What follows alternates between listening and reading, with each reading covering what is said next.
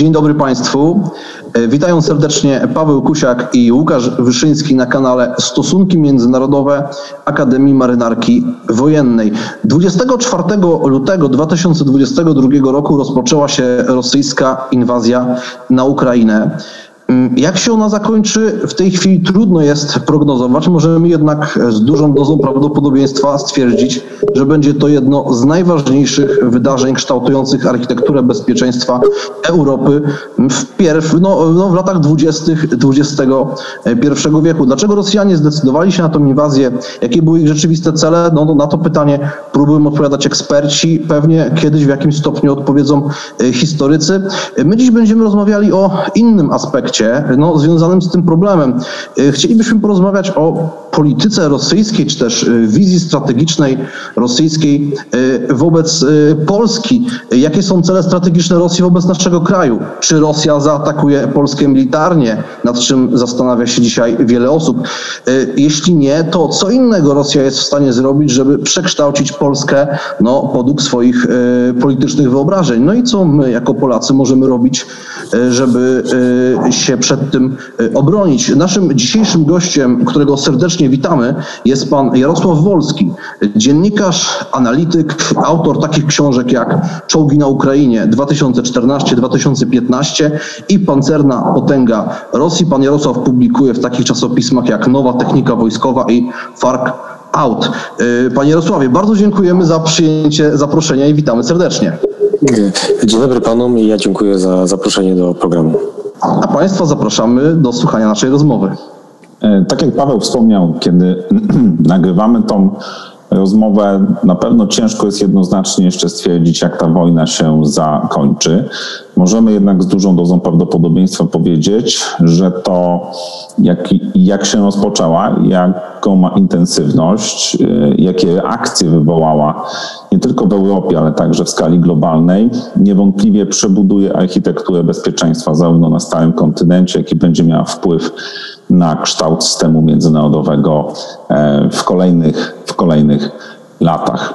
Mm, Zanim jednak przejdziemy do rozmowy bezpośrednio o samej wojnie i, e, i tym, w jaki sposób Federacja Rosyjska najprawdopodobniej wskazuje, pozycjonuje swoje, swoje cele w tym konflikcie, chciałbym wrócić do sytuacji z grudnia 2021 roku, czyli w momencie, kiedy jeszcze wszyscy obserwowaliśmy swego rodzaju grę dyplomatyczną, kiedy Rosjanie podbijając stawkę, mm, koncentrując coraz większe siły, stawiali e, przede wszystkim Stanom Zjednoczonym, czy też szerzej NATO określone żądania. Według RIA Nowosti propozycje te obejmowały wykluczenie dalszego rozszerzenia paktu, a tym bardziej akcesji e, Ukrainy do sojuszu, zobowiązanie się do tego, aby nie rozmieszczać dodatkowych żołnierzy i systemów uzbrojenia terytorium państw, które nie należały przed, znaczy, które nie należały do NATO przed rokiem 97.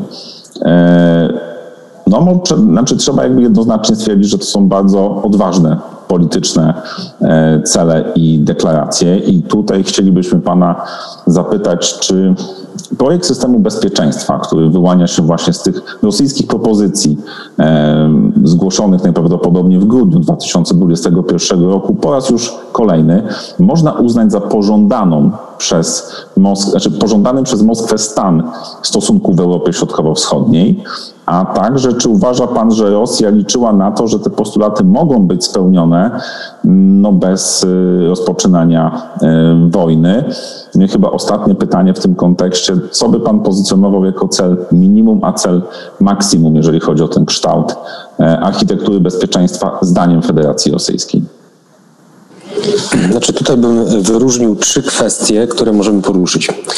Pierwszą jest e, faktycznie rosyjski program maksimum, e, drugą jest program minimum, a trzecią jest pewna logika negocjacji, w ramach której Rosjanie e, prawdopodobnie postawili przeszacowane żądania, żeby móc z nich zejść w procesie negocjacyjnym i osiągnąć jakiś swój cel pożądany.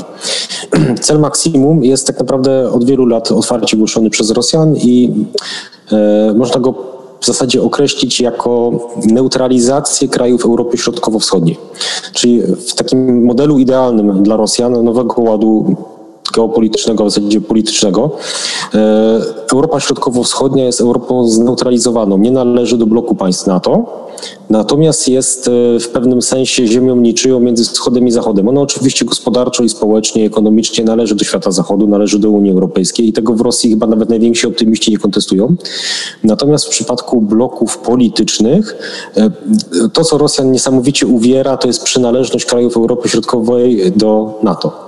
I Rosjanie tak naprawdę dążą do e, niejako odwrócenia tego, co nastąpiło po 1999 roku, zwłaszcza w kontekście, a zwłaszcza później jeszcze w kontekście państw bałtyckich. E, ponieważ trzeba pamiętać, że Rosji to, co uważają Rosjanie,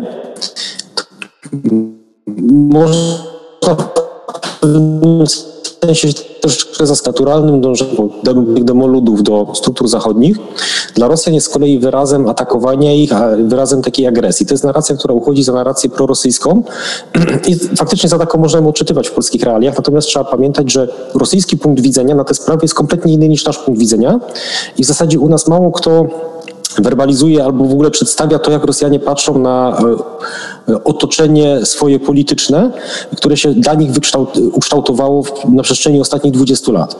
Ponieważ trzeba pamiętać, że na przykład dla nas e, kolorowe rewolucje w poradzieckiej przestrzeni jest to wyraz po prostu narodów do samostanowienia, jest to wyraz e, dążenia do integracji z Zachodem. Natomiast z kolei Rosjanie uważają, że wszystkie kolorowe rewolucje jest to wyraz amerykańskiej agresji w poradzieckiej, poradzieckiej przestrzeni i oni wprost uważają, że jest to sposób prowadzenia prowadzenia wojny przez Zachód w ich przestrzeni dawnej gospodarczej i politycznej.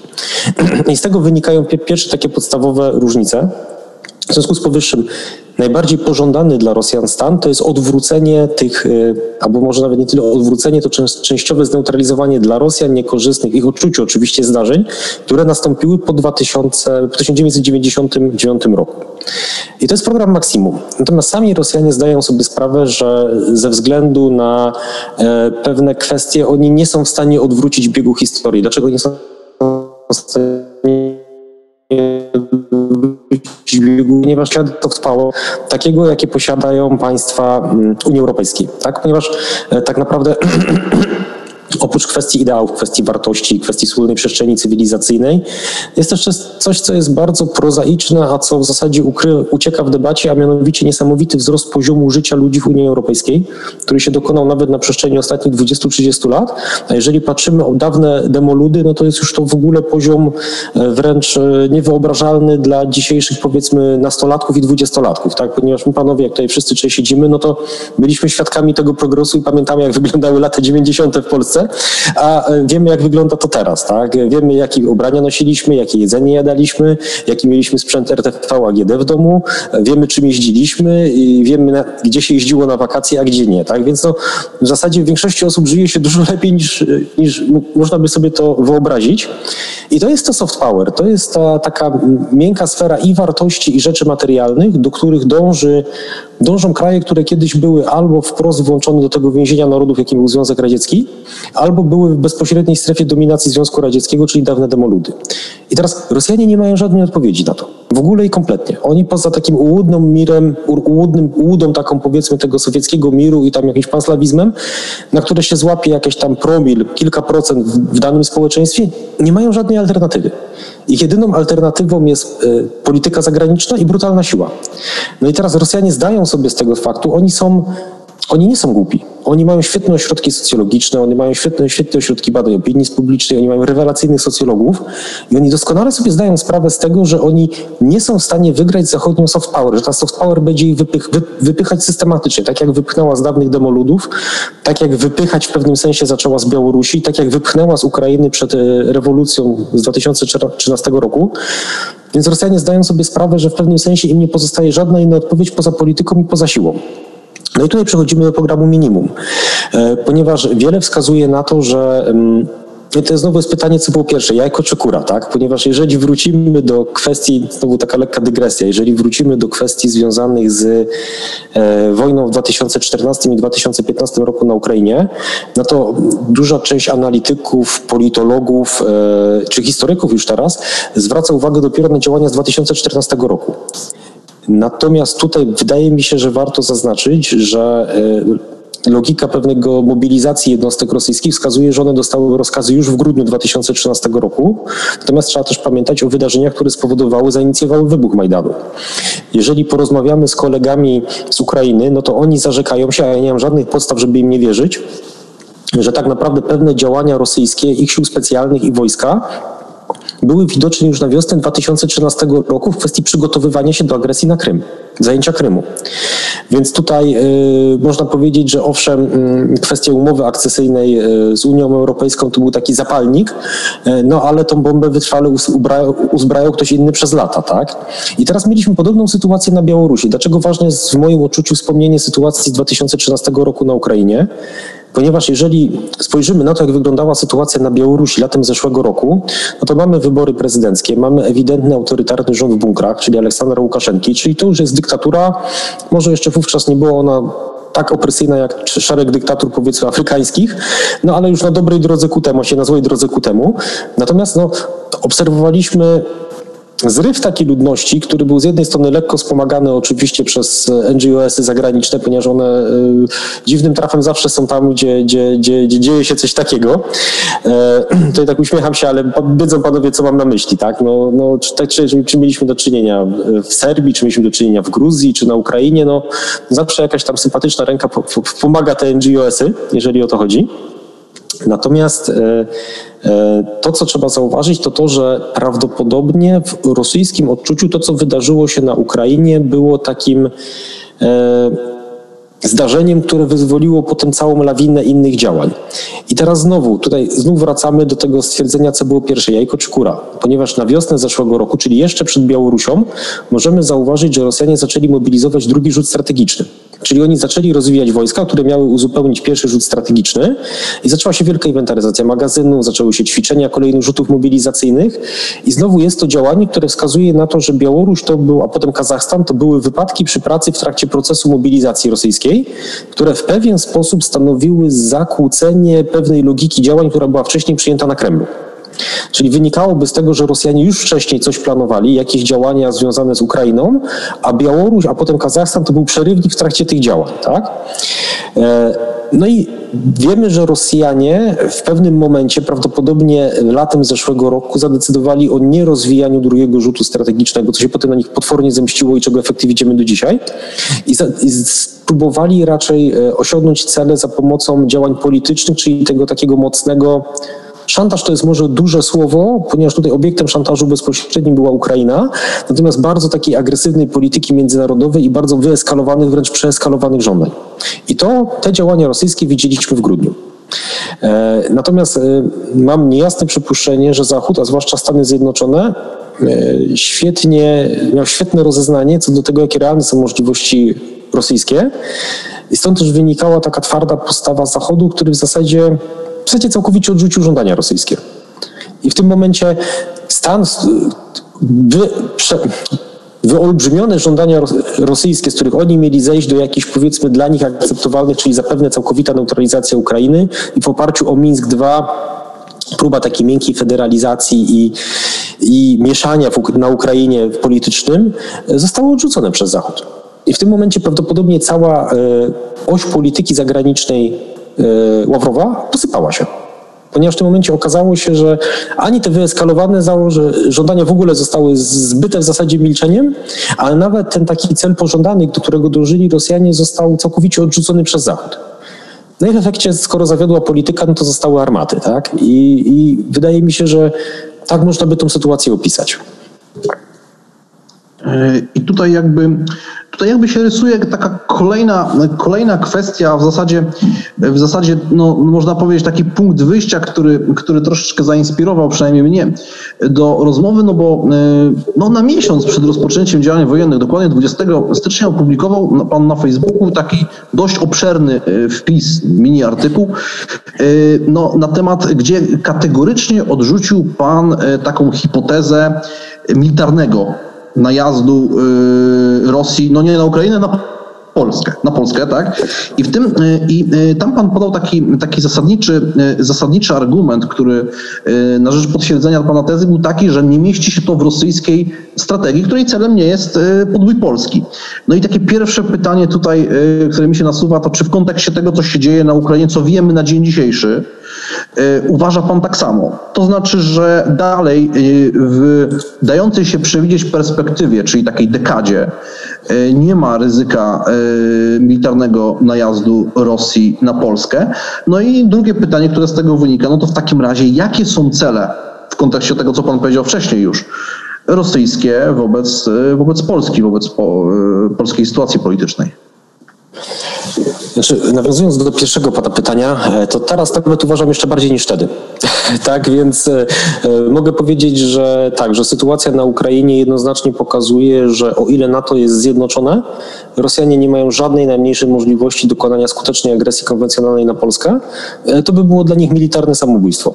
To już można od razu powiedzieć i wtedy już tak uważałem, a teraz mogę całkowicie stwierdzić, że, że tak, że to się akurat potwierdza i obserwując Oczywiście nie można tej operacji na Ukrainie przekładać na możliwe inne operacje rosyjskie, ponieważ to jest, podejrzewam, po prostu wypadek przy pracy ze strony e, Rosjan, e, jeżeli chodzi o agresywne działania. Natomiast teraz jestem jeszcze bardziej pewny tego niż byłem wówczas, ponieważ zanim armia rosyjska wróci do formy po tym konflikcie, minie około, szacunki opiewają na od 5 do 10 lat.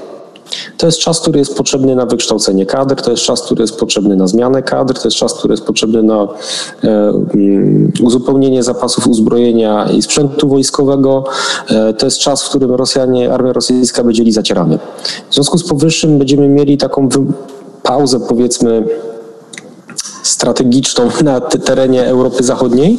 Natomiast Zwróciłbym tutaj uwagę, że między ustami a brzegiem Pucharu wiele się może wydarzyć i Rosjanie już teraz ponieśli strategiczną porażkę na Ukrainie, to widać ewidentnie. Nie wiemy, co się wydarzy na Białorusi, ponieważ wydawało się, że Białoruś będzie całkowicie zwasalizowana.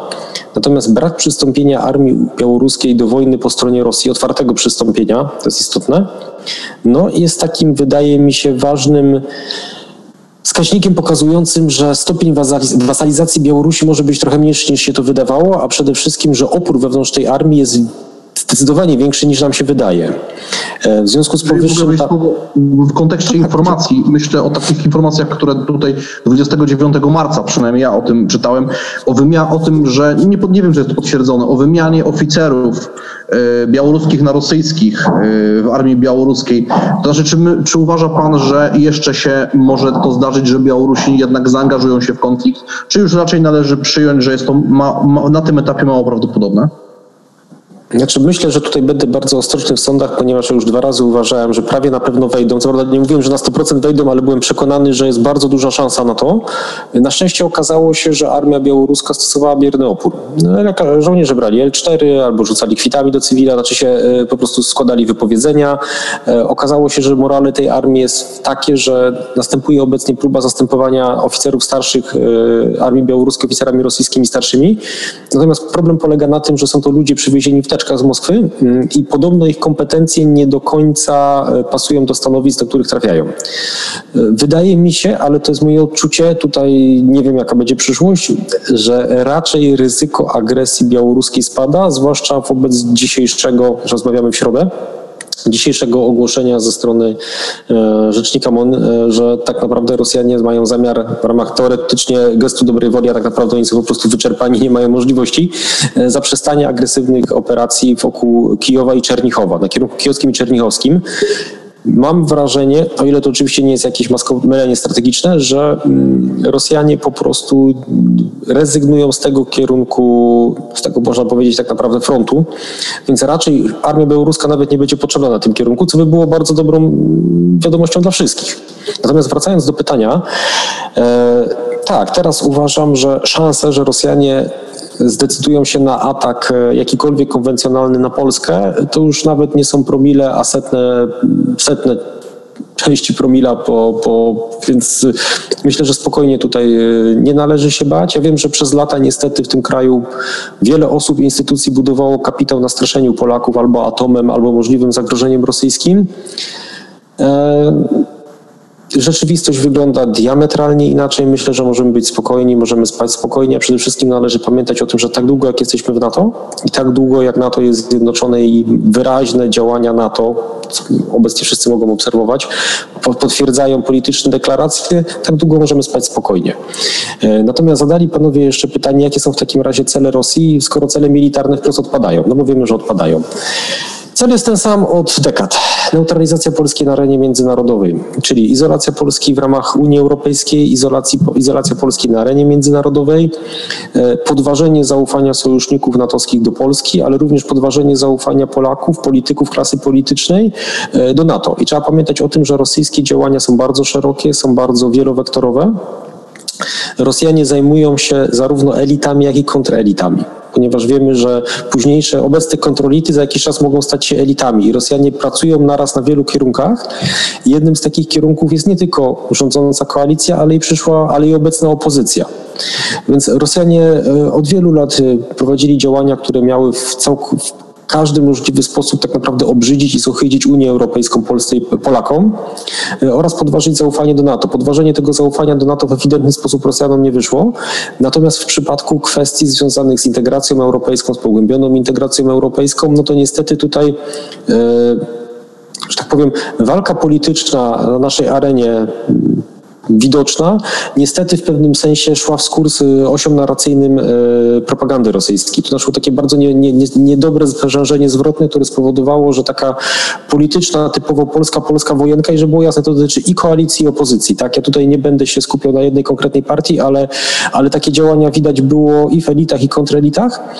I to niestety sprzyjało wzmacnianiu tego przekazu rosyjskiej propagandy, więc tutaj zaszły pewne niekorzystne rzeczy, tendencje, które na szczęście teraz szybko odwracają się, ponieważ, że tak powiem, rozsądek wszystkim powrócił, kiedy rosyjskie czołgi stanęły 30 km od Kijowa, tak? Więc nagle okazało się, że nie, że jednak to NATO jest fajne, że dobrze jest być w tej Unii Europejskiej, że to tak w sobie fajnie, że jesteśmy w tej wspólnocie, że dobrze jest mieć naraz 50 samolotów natowskich nad głową gdzieś tam nad wschodnią Polską, że to tak w sumie dobrze robi na spokój snu e, wielu osób, w tym polityków, więc generalnie zdrowy rozsądek powrócił i tego się trzymajmy.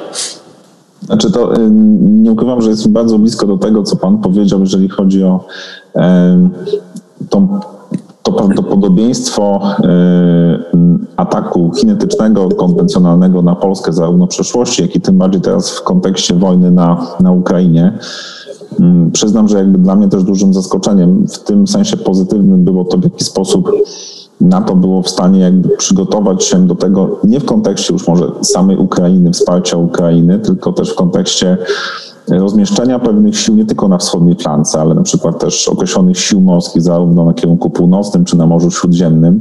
No, zdajemy sobie sprawę, że przygotowanie takiej operacji, nawet pomimo określonych baz na, na, na obu tych kierunkach, wymaga pewnego przygotowania i dzisiaj tak naprawdę te siły no, chyba są takim, można powiedzieć, bardzo jaskrawym sygnałem, może niezbyt y, nim wszyscy epatują w mediach, ale myślę, że strona rosyjska zdaje sobie z tego sprawę, że NATO pokazuje, że to nie jest tylko ochrona flanki wschodniej, że NATO tak naprawdę pokazuje gotowość operacyjną na bardzo wielu innych teatrach, które są potencjalnie ważne dla Federacji Rosyjskiej.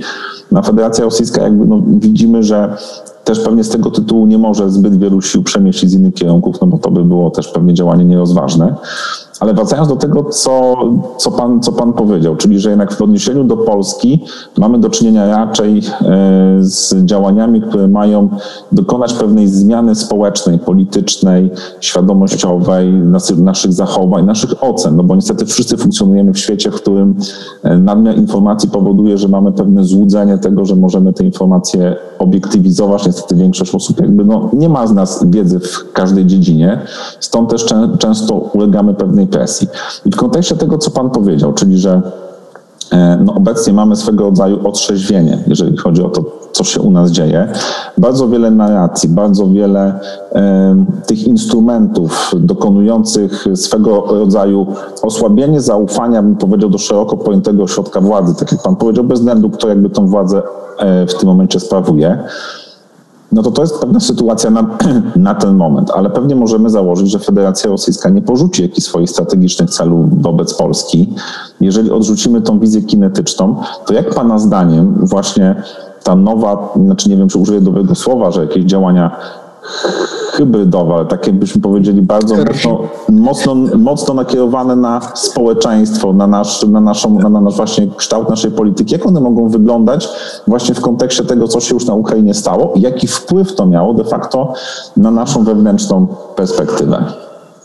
Ja bym tutaj raczej nie używał stwierdzenia hybrydowy, tylko używałbym raczej stwierdzeń o inżynierii społecznej albo operacjach psychologicznych szerokiego spektrum.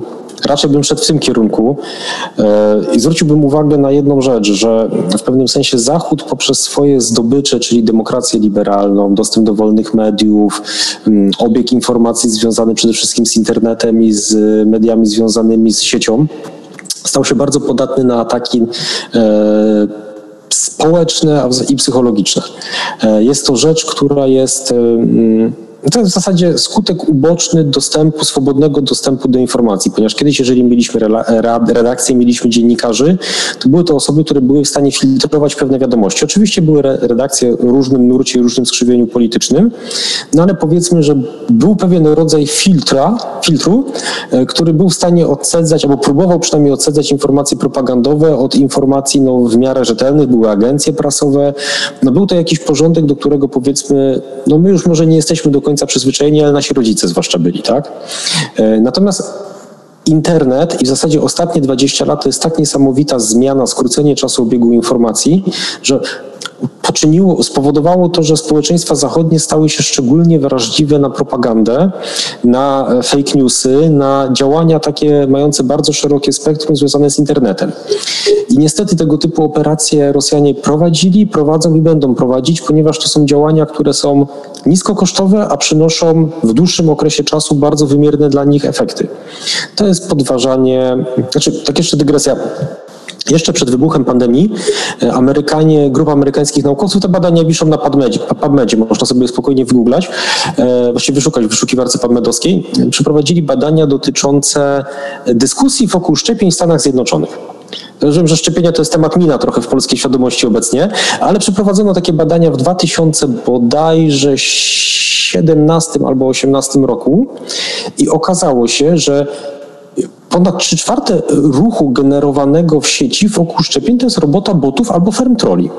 Przy czym okazało się, że to były działania, e, które sprowadzały się do tego, że one miały polaryzować opinię społeczną, ale po obu stronach. Czyli rosyjskie e, fermy troli i boty wspierały i mocniej, zdecydowanie mocniej wspierały ośrodki antyszczepieniowe, przeciwników szczepień, ale również wspierały e, ośrodki osób, które zalecały szczepienia i chodziło tylko i wyłącznie o polaryzację i antagonizację społeczeństwa. Dlaczego? Bo społeczeństwo podzielone, społeczeństwo zantagonizowane, gdzie te podziały socjopolityczne są rozchwiane, tak? Bo to jak wygląda w polskim społeczeństwie, to panowie wiedzą, że te podziały socjopolityczne u nas to w ogóle przebiegają troszkę inaczej niż na Zachodzie i na tym polega cały problem. Natomiast tam logika działań na Zachodzie była taka, żeby jednak zaburzyć tą mm, pewien konsensus, jeżeli chodzi o debatę publiczną i o wybory, rozchwiać i zobaczyć, co się, co, co się wydarzy. No i wydarzył się na przykład Donald Trump. Tak? E, natomiast więc tego typu działania są niskokosztowe a dla Rosjan, a dają potencjalnie wspaniałe rezultaty. I u nas będą się działy dalej te same rzeczy, tak? Dalej będziemy podatni y, na tego typu działania, ponieważ no, trochę wstyd mi o tym powiedzieć, jako osobie, która jest w jakiś sposób przez lata też była związana z polską nauką i dalej czuje się związana, ale odporność społeczeństwa na. Działania propagandowe jest e, odwrotnie proporcjonalna do poziomu wykształcenia w tym społeczeństwie, ale nie ilości osób, które mają dyplom magistra lub dyplom licencjata, bo umówmy się, że, że to można sobie w Polsce przy minimum, po prostu minimum minimorum wysiłku zdobyć, ale od takiego naprawdę porządnej edukacji, która już powinna wychodzić ze szkół średnich, e, nie mówimy o uniwersytetach, tak, ale mówimy nawet o szkołach średnich. E, system szkolnictwa w Polsce nie nadąża, przepraszam, dokończę myśl. Tak, system szkolnictwa w Polsce kompletnie nie nadąża za zmianą mm, w obiegu informacji, za zmianą procesów uczenia się, za zmianą stylu życia przez co, przez co młodzi ludzie są wyjątkowo podatni, znaczy inaczej, rozjeżdża się teoria z praktyką w tym momencie. I ci ludzie są podatni po prostu na tego typu operacje i oni będą podatni na operacje, dopóki system kształcenia w Polsce nie ulegnie zasadniczej zmianie. No i tutaj tylko jakby dopowiem jedno słowo, czy jakby tak naprawdę nie uczymy krytycznego myślenia, krytycznej analizy, znaczy za bardzo uczymy po prostu powtarzania czegoś, a za mało właśnie krytycznego spojrzenia na to, co się po prostu dzieje w środowisku.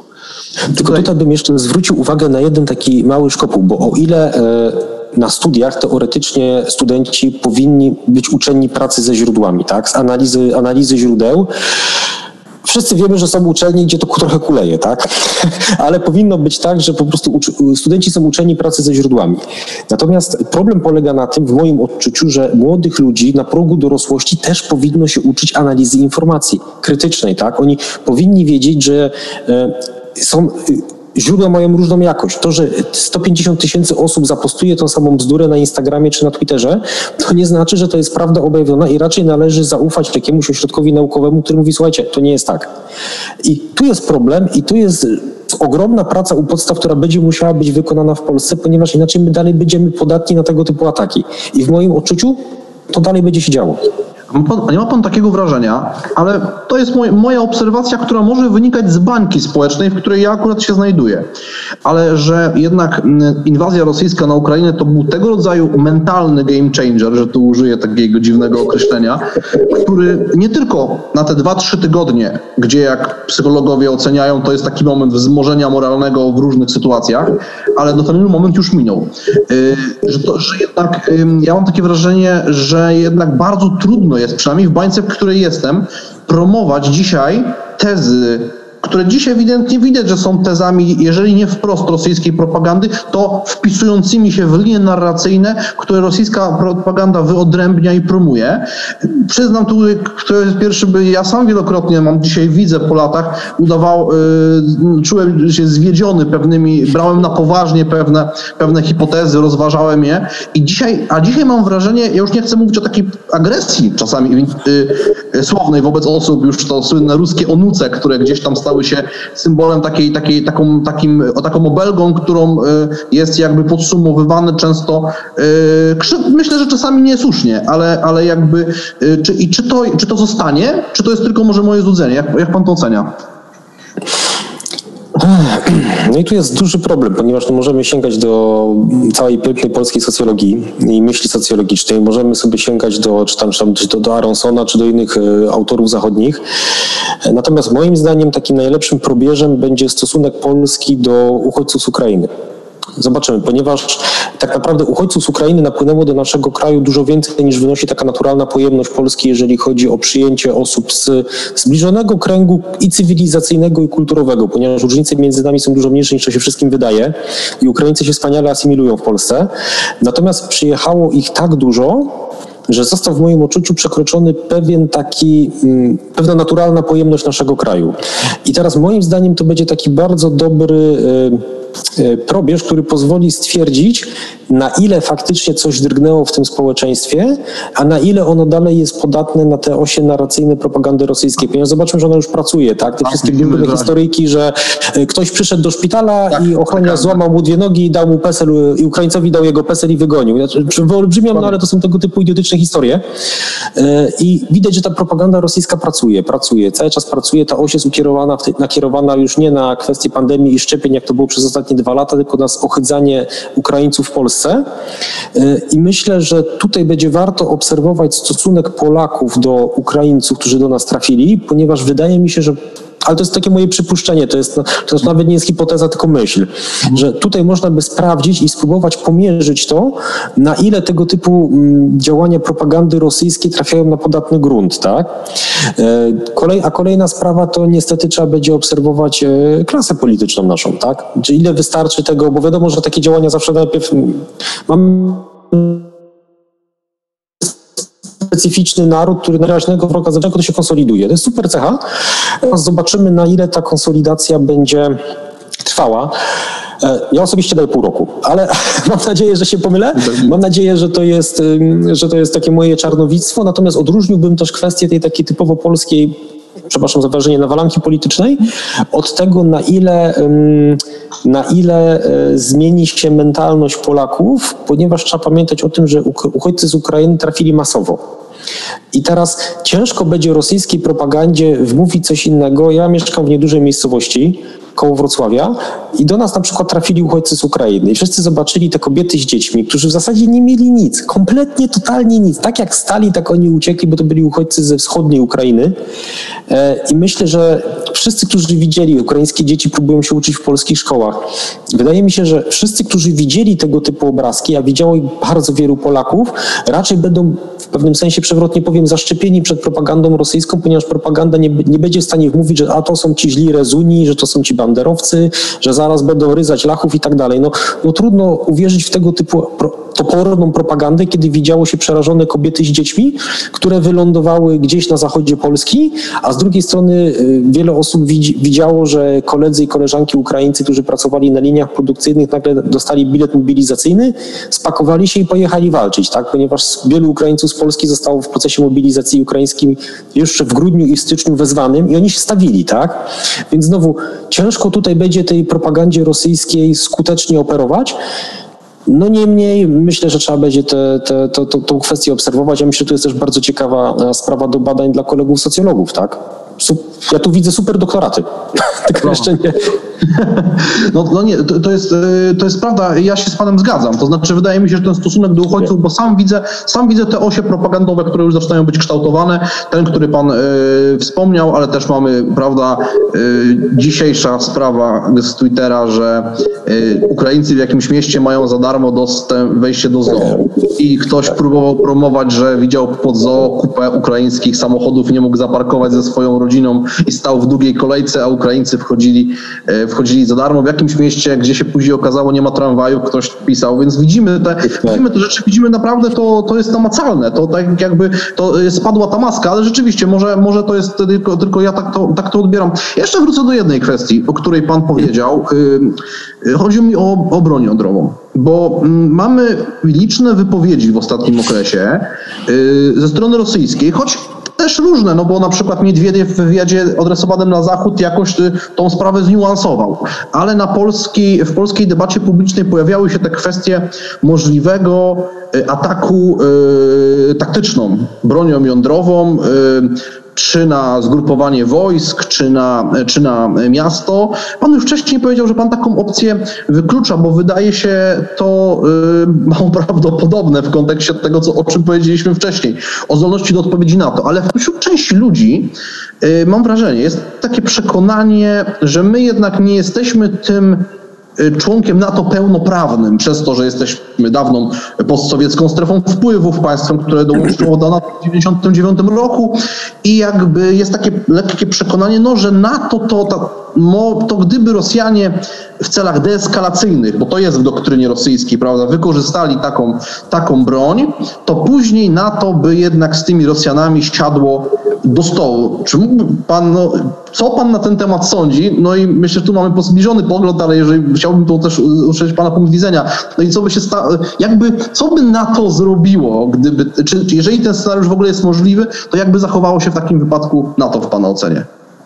Znaczy, jak słyszę o deeskalacyjnym uderzeniu na Białystok, to zaczyna mieć torsję. E, ponieważ delikatnie rzecz ujmując, jest to taki wytrych klucz, e, którym straszono Polaków, żeby posprzedawać sobie trochę więcej książek. Więc ja zaczynam mieć wzrost ciśnienia, jak ja słyszę tego typu rzeczy. Natomiast co można by powiedzieć e, odbiorcom programu? to nie nastąpi, to nie będzie miało miejsca, uspokójcie się, naprawdę nie pijcie płynu Lugola, duży spokój. I dwie sprawy. Po pierwsze, trzy kraje NATO z bronią atomową, czyli Wielka Brytania, Stany Zjednoczone i Francja powiedziały to samo. Jeżeli Rosjanie spróbują cokolwiek zrobić, chociażby na poziomie taktycznego uderzenia jądrowego, to nie będzie deeskalacyjne uderzenie, tylko to będzie wymiana jeden za jeden, a prawdopodobnie będzie to wtedy klasyczny konflikt nuklearny, o ile można tak o tym powiedzieć, z masowym obrzucaniem się atomówkami. I ten sygnał jest wysyłany do Rosjan od wiosny 2021 roku. I dobrze, żeby sobie to część osób zakonotowała i nie straszyła niepotrzebnie Polaków. Od 2021 roku, od wiosny, zarówno Francuzi, jak i Amerykanie, jak i Brytyjczycy wysyłają bardzo jasny sygnał, że nie będzie czegoś takiego jak deeskalujące uderzenie jądrowe, że to nie wyjdzie ze strony Rosjan i że NATO będzie bronić każdego cala natowskiej ziemi i będzie odpowiadać całkowicie symetrycznie, a nawet w sposób przeskalowany w stosunku do tego typu zagrożeń. Mieliśmy ze strony Francuzów bardzo jasne deklaracje co do, właśnie propozycje deklaracji objęcia Polski parasolem atomowym ze strony Francji. Niestety u nas one zostały troszkę zignorowane, ale potem to samo powtórzyli Amerykanie. W związku z powyższym Rosjanie świetnie zdają sobie sprawę, że coś takiego nie nastąpi, natomiast rosyjska propaganda wspaniale pracuje. Krajowi eksperci i pseudoeksperci wspaniale rezonują i oczywiście snują wizję i straszą Polaków atomem, no bo nic tak dobrze się nie sprzedaje jak strach, zwłaszcza w publikacjach. E, a osobną kwestią są emerytowani generałowie. Ja osobiście uważam, że emerytowani generałowie powinni mieć zakaz wypowiadania się do mediów pod groźbą utraty części emerytury, ponieważ czasami całkowicie e, niewinne stwierdzenia albo jakieś takie dykteryjki albo bonmoty, które generał próbuje rzucić, e, to mają efekt słonia w składzie z porcelaną, ponieważ rosyjska propaganda więc się na to rzuca. Tak? No, mieliśmy w wykonaniu przesympatycznego generała Skrzypczaka Kaliningrad parę dni temu, który teraz jest podsycany przez wszystkie możliwe telewizje rosyjskie, no, ale mieliśmy też na przykład generała Wesleya Clarka, parę dni temu, który też rzucił coś zupełnie innego w rozmowie. Tam kontekst był znacznie szerszy, no ale to wspaniale zostało wybrane przez osoby i w Polsce, i za granicą. I patrzcie, generał NATO Wesley Clark mówi, że prawdopodobnie będzie wojna atomowa. No nie, znowu, tam chodziło o coś trochę innego, kontekst był zupełnie inny. E, natomiast, e, żeby zachować jeszcze jakąś taką mm, trzeźwość osądu, zawsze możemy pewne e, zdarzenia spróbować sobie ulokować na skali prawdopodobieństwa. Tak, tu jest to, co się nie wydarzy, tu jest to, co się prawie na pewno wydarzy. To teraz, żeby było jasne, potencjalne uderzenie atomowe jest tu, o, tu. Prawie go nie widać i to po prostu na 99,999% nie nastąpi i nie będzie miało miejsca, a już na pewno nie w kwestii Polski. A broń, myślę, że tym... a broń chemiczna? A broń chemiczna, jak pan ocenia? E, tak, i to jest bardzo ciekawa sprawa, ponieważ trzeba pamiętać o tym, że, uwaga, Rosjanie już stosowali broń chemiczną w krajach NATO. No bo no, przecież ukrycie Sergeja Skripala, no to było użycie broni chemicznej, tak? E, mieliśmy do czynienia z aktem terroru państwowego, czyli z wysadzeniem magazynów w Czechach przez GRU rosyjskie. Było? No, było. E, natomiast e, trzeba też pamiętać, że to, są, to były te sytuacje, które zagotowały wręcz Brytyjczyków i Amerykanów i dlatego bardzo mocne deklaracje co do kwestii broni atomowej potem padły. E, I trzeba też pamiętać o tym, że raczej broń chemiczna jest rozważana kompletnie nie w naszym kontekście, to mówię od razu, tylko jest rozważana w kontekście Ukrainy, że jedną z rozważanych opcji, tylko znowu, to była jedna z rozważanych opcji, czy jedną z rozważanych opcji było to, że być może Rosjanie będą chcieli zrobić prowokację z użyciem broni chemicznej na własnych wojskach, żeby uzyskać powód użycia taktycznej broni jądrowej, ale znowu na wojskach ukraińskich w polu, absolutnie nie przeciwko miastom. Ale znowu wiemy, że to nie nastąpiło. Wiemy, że następuje teraz ze strony Rosjan taka wyraźna deeskalacja i nawet odchodzenie od tego straszenia atomem, tylko znowu to ma miejsce na poziomie politycznym, ponieważ propaganda rosyjska bardzo wydalnie pracuje, żeby podsycać ten strach w Polsce. Dlaczego? Ponieważ społeczeństwo przestraszone to jest społeczeństwo, które myśli nieracjonalnie, które skłania się ku skrajnym częściom sceny politycznej i prawym, i lewym. To jest społeczeństwo, którym łatwiej sterować. Społeczeństwo przestraszone to jest społeczeństwo, w którym łatwiej jest wywołać strach, ksenofobię względem obcych i różne e, nieracjonalne działania z punktu widzenia demokracji, powiedzmy, budowy demokracji liberalnej. Tak? I dlatego jest to podsycane, ale naprawdę myślę, że nasi słuchacze mogą spać spokojnie. Tak, znaczy, no bo tutaj można, można powiedzieć, że Wojna na Ukrainie, tak jak każda wojna po rozpadzie e, systemu dwubiegunowego, miała taką fazę, kiedy bardzo mocno absorbowała opinię publiczną. No oczywiście już, żeby nie cofać się za bardzo do historii, ale ta wojna na Ukrainie i wymiar, i nasycenia relacjami medialnymi, oczywiście często intencjonalnymi, wy, wybiórczymi, fragmentarycznymi jest tak duży, że można powiedzieć, myślę, że większość społeczeństwa na początku śledziła relacje minuta po minucie jak mecz, mecz piłkarski. Teraz to spada, więc wywoływanie tego typu elementów, pewnie też intencjonalnie przez stronę rosyjską, no trafia na podatny grunt, wzmacnia cytowalność, oglądalność. Znaczy można powiedzieć, że te tematy zaczynają na nowo żyć. No, w momencie, kiedy można powiedzieć sytuacja na Ukrainie, e, jeżeli chodzi jakby o pewne zmiany na froncie się zaczęła na kilku przynajmniej kierunkach e, stabilizować nie można było też bombardować opinii publicznej coraz to nowymi informacjami. E, jak pan pozwoli już, myślę, ostatnie pytanie z naszej, z naszej strony. zarówno mm, w rosyjskich mediach, ale także informacje, które no, dotyczą, często są prowadzone na przykład przez ukraińskie ośrodki badań, badań publicznych. W Polsce również tego typu badania były przecież prowadzone jeszcze przed wojną na Ukrainie. Powstaje relacja jakby takiego, takich wzajemnych stosunków polsko-rosyjskich, jakby nie tylko w ujęciu oczywiście polityk państwowych, ale też tego, czy, e, czy właśnie Rosjanie postrzegają Polaków jako swego rodzaju strefę wpływów, a z drugiej strony, czy Polacy, czy przez kogo Polacy obawiają się potencjalnie w największym stopniu tej agresji. Ja przyznam, że sam od, od wielu lat, kiedy mam okazję prowadzić jakieś zajęcia, to kiedy pytam potencjalnie o możliwą, o jakieś potencjalne zagrożenie bezpieczeństwa dla Polski, to bez względu na sytuację na świecie ten, ta możliwa agresja ze strony Federacji Rosyjskiej zawsze jest bardzo wysoko. I czy Pana zdaniem konflikt na Ukrainie, to co będzie działo się później, wpłynie jakoś na postrzeganie nas w Rosji, e, mówię tutaj w rosyjskim społeczeństwie, a z drugiej strony, jak nasze społeczeństwo będzie patrzyło w dłuższej perspektywie czasu na to zagrożenie ze strony Federacji Rosyjskiej? Bardzo mnie cieszy brak słowa o Niemcach i, i że tak powiem, brak, brak pójścia tym tropem, e, ponieważ przez wiele lat straszono też nas tym rewanżyzmem niemieckim, tak, że ten przyjdzie zły Bayer i wykupi i w ogóle. Natomiast wydaje się, że e, młode pokolenie, czyli panów studenci albo, albo osoby na zasadzie o, o połowę młodsze od nas, jednak mają dużo zdrowego rozsądku i młodzież, chyba tak można ich określić, młodzież widzi, że nie czuje się zagrożona być w żaden sposób przez e, mm, kraje unijne. Natomiast faktycznie widać e, aczkolwiek ja bym chciał mieć to sprawdzone e, w kilku badaniach i przeczytać kilka badań więcej na ten temat, socjologicznych, porządnych, gdzie bym widział próbę matkę, widziałbym po prostu na jakiej populacji generalnej były te badania robione, no bo jak widzę, że to jest ankieta telefoniczna, no to tak trochę zgrzytają mi zęby. Jednak wolałbym, żeby te, te, badania były robione troszeczkę inaczej, żeby ta próba matka no to był taki obok, pebos, centor. E, natomiast e, mm, natomiast e, mam wrażenie, że dwadzieścia kilka lat propagandy i nie tylko propagandy, ale takiej, a nie innej polityki i w Rosji względem Polaków i w Polsce względem Rosji wydało takie owoce, że już w tej chwili te dwa narody widzą siebie jako wrogów.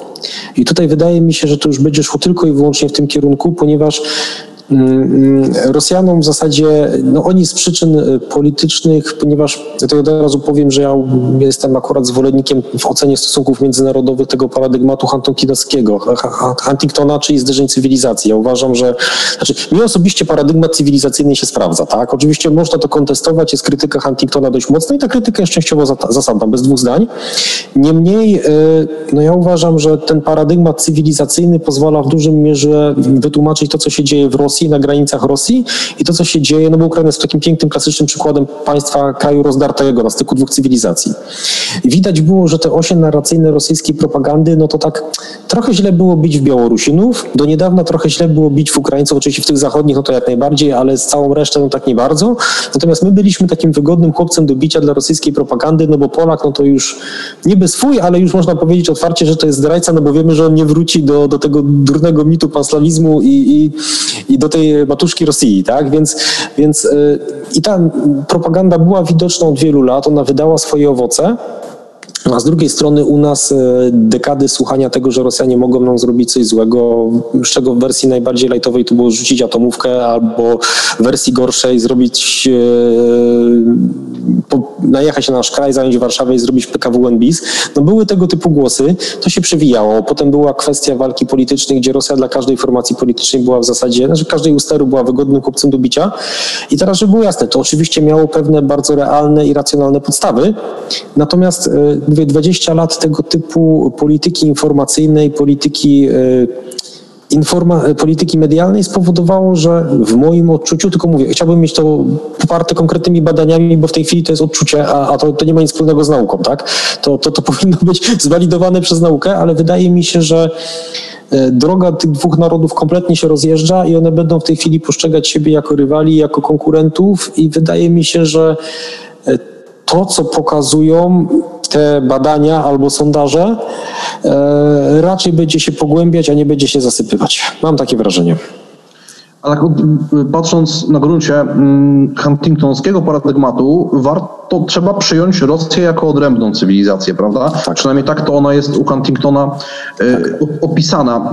Jak to się w kontekście tego, co mówił Pan na początku, o pewnej, no, no pan, pan to ujął, że Rosja nie ma soft power. No, mieliśmy ten ruski mir, który chyba na naszych oczach się dokonuje jego dekonstrukcja, prawda? Po tak. inwazji na bratni naród, jeżeli mówimy, że jesteśmy jednym narodem, potem dokonujemy inwazji, pod hasłem denazyfikacyjnym, które, gdzie ten naród cały się broni, no to, to jakby trudno, wydaje mi się, że, że nawet takie ośrodki propagandowe y, na terenie Rosji pewnie można oczywiście, bo na poziomie neuronalnym, jak coś się powtarza wiele, wiele razy, to to zostaje jakieś tam, zostawia swoje ślady, ale trudno by, będzie taką wizję świata promować. A patrzy pan, y, może takie to jest duże pytanie, ale w kontekście tego paradygmatu, czy uważa pan, że jednak mm, jeżeli, jeżeli y, ta operacja na Ukrainie zakończy się katastrofą, ja nie mówię przegraną Ukrainy, właśnie jak słucham jednego z wymienionych przez pana generałów, to czasami mam wrażenie, że lata chwila Ukraińcy będą oblegali Moskwę, ale no katastrofą taką y, polityczną, cele polityczne nie zostaną zrealizowane, wycofanie z twarzą zostanie przeprowadzone, ale wszyscy będą wiedzieli, że to tak naprawdę nie było wycofanie z twarzą, tylko z opuszczonymi spodniami. Y, i zaczną się jakieś procesy, jak to zwykle w Rosji po takich katastrofach politycznych bywało, mniejszych lub większych y, przebudowań. No, mam, mamy, mamy taką wersję soft jak po kryzysie kubańskim, ale mamy wersję hard jak po, rewolu- prawda, po, po 17 roku, prawda, po, po, w czasie I wojny światowej. I teraz pytanie, czy uważa Pan, że to, że to może być taki moment, kiedy Rosja dokona takiego euroazjatyckiego zwrotu, o którym mówi na przykład Dugin, jeden z tych głównych teoretyków e, rosyjskiego tego neoimperializmu, czy jednak Rosja realnie jest tak Europa to jest jednak centrum, centrum technologiczne, cywilizacyjne i Rosja i, i Rosja nie w retoryce będzie o tym mówiła, ale y, ciału bliższa koszula i realnie trzeba będzie próbować budować się no, jako, jak, jako no, propagandowo cywilizację, ale praktycznie no to peryferium europejskie, tak to by, by myśli pan, że to w takim kierunku może pójść? Znaczy tak, na szczęście Dugin to jest takie wygodne truchło chowane i wyciągane z szafy, jak jest potrzebne, tak? Więc y, nim to już chyba nawet się nie przejmują ośrodki władzy w Rosji, on jest tylko wyciągany, żeby coś sobie głośnego powiedział, jak jest potrzeba i do tej szafy chowany z powrotem.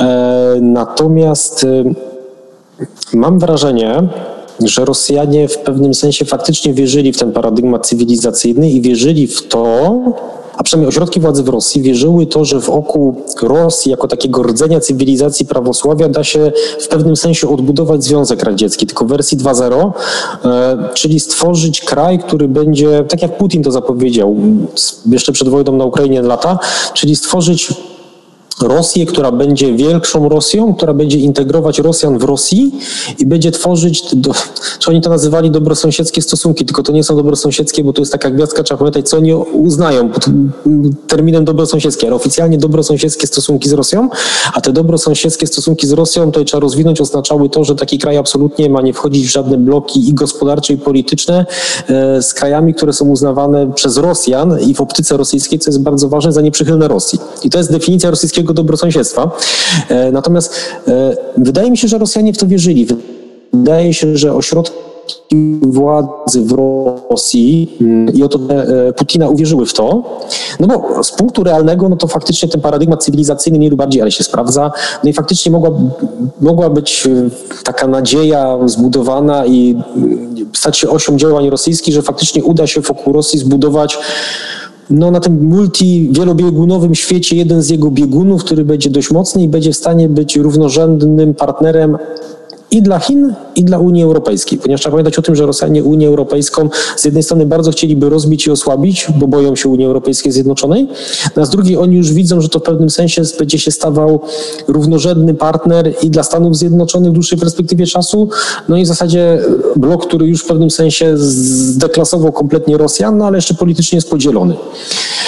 E, I teraz dla mnie, jako dla politologa, jest niesamowicie interesujące to, jak się potoczy los Rosji po tej wojnie, ponieważ e, tutaj całkowicie się z Panem zgadzam, że będą zawichrowania. E, że w wersji lżejszej to Putin skończy jak Beria, a w wersji gorszej to będziemy mieli do czynienia prawdopodobnie z może nie rozpadem Rosji, ale z próbą usamodzielniania się części byłych republik radzieckich dodatkowej, albo z takimi tendencjami odśrodkowymi w Rosji, bo tam ostatnie 15-20 lat to był tak naprawdę, przepraszam za wyrażenie, zamordyzm i centralizacja, a nie decentralizacja tej władzy. E, zobaczymy teraz, jakie będą procesy w samej Rosji, bo może one będą jednak decentralizujące, chociaż nie wiemy. I zobaczymy, czy Putin zostanie wymieniony na kogoś innego, czy utrzyma swoją władzę e, ponieważ no, miał być Piotr I, a wyjdzie skrzyżowanie Chruszczowa z Breżniewem z Domieszka Mandropodowa, tak? Więc e, no, ja odnoszę przynajmniej takie wrażenie. Natomiast Myślę, że Rosja przez najbliższe lata nie będzie w stanie kontynuować tych dążeń neoimperialnych. Przypuszczam, tylko to jest przypuszczenie. Przypuszczam, że będzie musiała w ogóle zmienić tą oś narracji swojej, no bo tu już nikt się nie uwierzy w ten ruski mir i w tą budowę cywilizacji z opiekuńczą Rosją, no bo po tym, co robią na Ukrainie, no to już nie wiem, jak bardzo trzeba będzie być odpornym na fakty, żeby tego nie zauważyć że to jest po prostu taki brutalny XIX-wieczny imperializm, tak? Czyli państwo i terytorium, ludność, zasoby i, tak naprawdę ta agresja, to można powiedzieć, że ma podstawy XIX-wieczne, tak? Przynajmniej ja, ja bym nawet wysnuł tego typu tezę. E, natomiast pierwszy rok po wojnie albo dwa lata po wojnie, w moim odczuciu, w Rosji i w byłej przestrzeni poradzieckiej mogą być burzliwe i trzeba bardzo uważnie obserwować to, co się będzie działo w Rosji. A z drugiej strony pytanie, na ile partnerzy zachodni hmm, będą chcieli pewne rzeczy i procesy w Rosji pogłębiać. Ponieważ tu jest pewien rozdźwięk pomiędzy Amerykanami, Francuzami i Niemcami jak najbardziej. E, pytanie, czy Zachód będzie chciał dusić Rosję sankcjami, one nie są aż tak dotkliwe, jak się to wszystkim wydaje, ale one są bardzo, bardzo dotkliwe jednak. I teraz pytanie, czy te sankcje nie będą w... Bo z jednej strony będzie pokusa, żeby te sankcje zdjąć przynajmniej częściowo z Rosji jako taki powiedzmy cenę pokoju, którą będzie musiał zapłacić Zachód za unormowanie sytuacji na Ukrainie. I to jest potężna karta przetargowa w, ręku, w rękach Zachodu, bez dwóch zdań.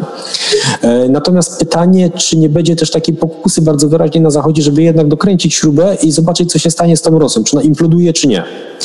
E, ale to już są dywagacje, które myślę, że na obecnym stanie wiedzy są raczej w moim odczuciu bezcelowe, jak na razie.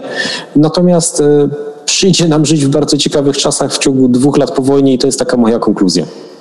E, szanowni Państwo, e, podczas naszej rozmowy udało się poruszyć wiele tematów. Wydaje się, że wiele z nich można było pociągnąć i jeszcze długo dyskutować. Przypomnę tylko, że rozpoczęliśmy od tego, jak należy patrzeć na rosyjską perspektywę wobec tego, co dzieje się na Ukrainie, jak w tym kontekście postrzegana jest wschodnia część Paktu Północnoatlantyckiego, w tym jakie cele strategiczne Federacja Rosyjska miała, ma. I najprawdopodobniej będzie nadal mieć wobec, e, wobec Polski w kontekście naszego członkostwa w NATO oraz Unii Europejskiej, a w w dalszej, w dalszej konsekwencji e, myślę, że uspokajając dużą część e, naszych widzów, mówiąc o tym, że rzeczywiście nasze dzisiejsze członkostwo w NATO stanowi dla nas gwarant bezpieczeństwa, bo NATO tutaj e, pokazało jednoznacznie swoje stanowisko.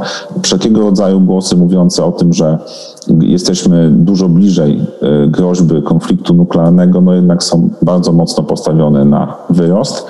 E, ale chyba bardzo istotne było to, co zostało powiedziane na sam koniec, czyli że na całe to zagadnienie wojny na Ukrainie, to jak, jakie będą jej konsekwencje, musimy patrzeć w dużo szerszym kontekście, nie tylko politycznym, nawet cywilizacyjnym, łączącym sobie kwestie kulturowe, kwestie socjologiczne, politologiczne, ponieważ jest to zagadnienie, które sprowadzone tylko i wyłącznie do analizy na przykład działań wojskowych albo pewnych kwestii ekonomicznych, no będzie bardzo mocno za, zawężało nam obraz Szanowni Państwo, naszym gościem był dzisiaj pan Jarosław Wolski. Serdecznie dziękujemy za przyjęcie zaproszenia.